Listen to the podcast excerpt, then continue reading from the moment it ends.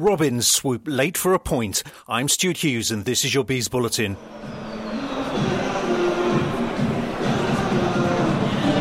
Brentford's most famous pirate radio station, Corrupt FM, gave our anthem a UK garage makeover before a match in which the Bees pulled most of the strings. When the breakthrough finally came just after the hour mark, it was a stunner. Here he is on his left foot, goes for goal! Oh! Fantastic! Josh Dasilva!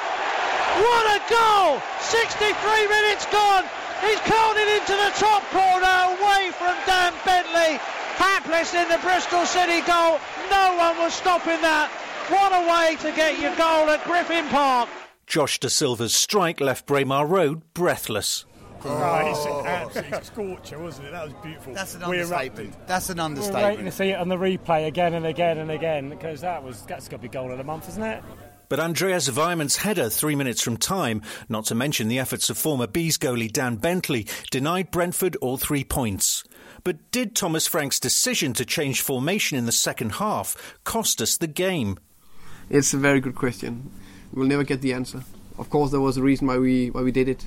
After we changed, we changed. I think there have been seven, eight minutes. They had nothing. And if we have played with um, our three-four-three, which we've done for the first seven, eight games, that would be a little bit the same. So we did it for a reason.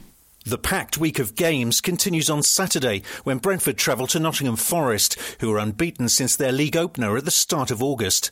I'm Stuart Hughes. Listen and share at beesbulletin.co.uk and on the Bees Bulletin Facebook page.